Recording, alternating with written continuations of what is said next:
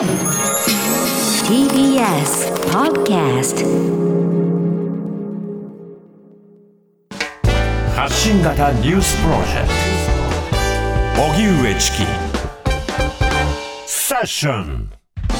ここからは毎日新聞 N 検セッション。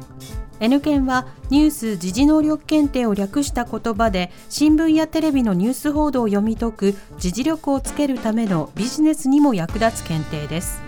毎週月曜のこの時間はそんなニュース時事能力検定 N 検を目指す方に時事力をつけていただくため一つの時事問題に関するテーマを取り上げ解説とクイズでリスナーの皆さんと学んでいきます。それでは今日取り上げるテーマはこちらです。ミャンマーが ASEAN 首脳会議を欠席。ASEAN 東南アジア諸国連合の首脳会議が先月26日オンライン形式で開かれクーデターで国軍が実権を掌握したミャンマーは欠席。事実上のボイコットで全会一致を原則とする ASEAN では異例の事態となりました。解説は TBS ラジオニュースデスクの中村久人さんです。久人さんよろしくお願いいたします。お願いします。まずは ASEAN とは何かから教えていただけますか、はい、えー、これは Association of Southeast Asian Nations、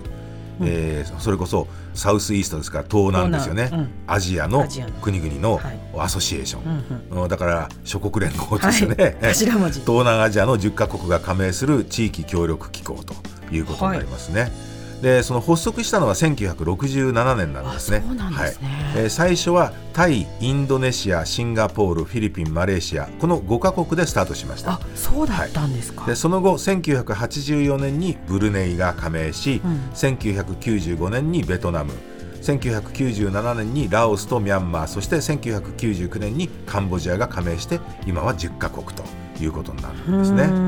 で GDP 域内の GDP 国内総生産は日本の6割程度なんですけれども、はい、人口がおよそ6億6千万人いるんですねこの地域。で EU の4億5千万人を上回ってるんですね。はいでこの急速な経済成長している国々ってもありますからこの経済力10年以内に日本に並ぶんじゃないかっていうね予測もありますね。そういう予測も、うん、で今回の ASEAN 首脳会議では何があったんですか？これその先月26日から28日の日程でオンラインで開催されたんですけれども首脳会議ね、はい、そのクーデター後の混乱が続くミャンマー情勢などが主な議題になっているのにミャンマーの代表が姿を現さなかったということなんですよ。これどうしてですか？あのその前に今年4月に開いた ASEAN のその首脳会議でね、はい、まあ、これミャンマーの国軍が政権を握ってからあ2か月ほど経って開かれた会議なんですけれども、うんはい、その時にそのミャンマーで暴力行為を即時停止することと、うんうん、それから ASEAN の特使をミャンマーが受け入れること、うん、でアウン・サン・スー・チーさんなど関係者と面談を行うことっていうことをそこで要求したわけですね。はい、でところがこの要求を全然ミャンマー側が受け入れないと。いうことでこの今回の首脳会談に先立って外相会談が開かれてそういうもの要求が実現されていない段階では政治的な代表が首脳会議に出席するべきではないということになってそのミャンマー軍トップのミン・アン・フライン総司令官を出席させずに代わりに政治に関与しない人物を招待するという方針を決めたんですよね。はい、でところがミャンマー側がこれに強く反発したということなんですよ。だからこれそのミャンマー軍が ASEAN との交渉の窓口閉ざしちゃうなんていうようなことになれば事態の打開さらに困難になる恐れがあるということなんですよね、ね、ちょっと心配ですよね、はい、さあそれではここでニュース時事能力問題です、はい。えー、ASEAN 加盟国10カ国の中で GDP と人口の規模が最も大きい国は次に挙げる4つのうちどれでしょうか？1タイ。2インドネシア。3シンガポール。4フィリピン、えー、ラジオを聴きの皆さんも一緒に考えてみてください。それではシンキングタイムスタートです。一緒に考えましょうリスナーの皆さん。ASEAN 加盟国の中で GDP と人口の規模が最も大きい国は次に挙げる4つのうちどれでしょうか？1タイ。2インドネシア。3シンガポール。4フィリピン。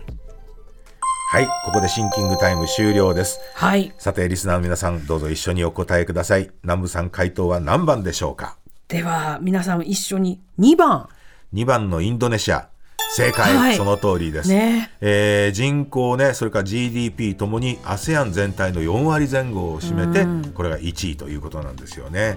でちなみにインドネシアは ASEAN の中で唯一の G20 の参加国でもあるわけですよね。そうでした、えー、そうでした。来年初の議長国 G20。そうなんですか、えー、G20 サミットが世界的なレゾート地のバリ島もで行うということも検討されているそうですよ。はい、うんアセアンに話戻すとこのインドネシアとかマレーシア、シンガポールってそのミャンマー問題の解決に前向きなんですよ。うんうんうん、でその一方そのタイとかカンボジアとは割とその強権体制というのは続いてますから、はい、関与に慎重な姿勢を示しているということなんですね。その ASEAN がミャンマー問題で成果をなかなか上げられないというのはこういうその加盟国間の温度差ということもあるわけですよね。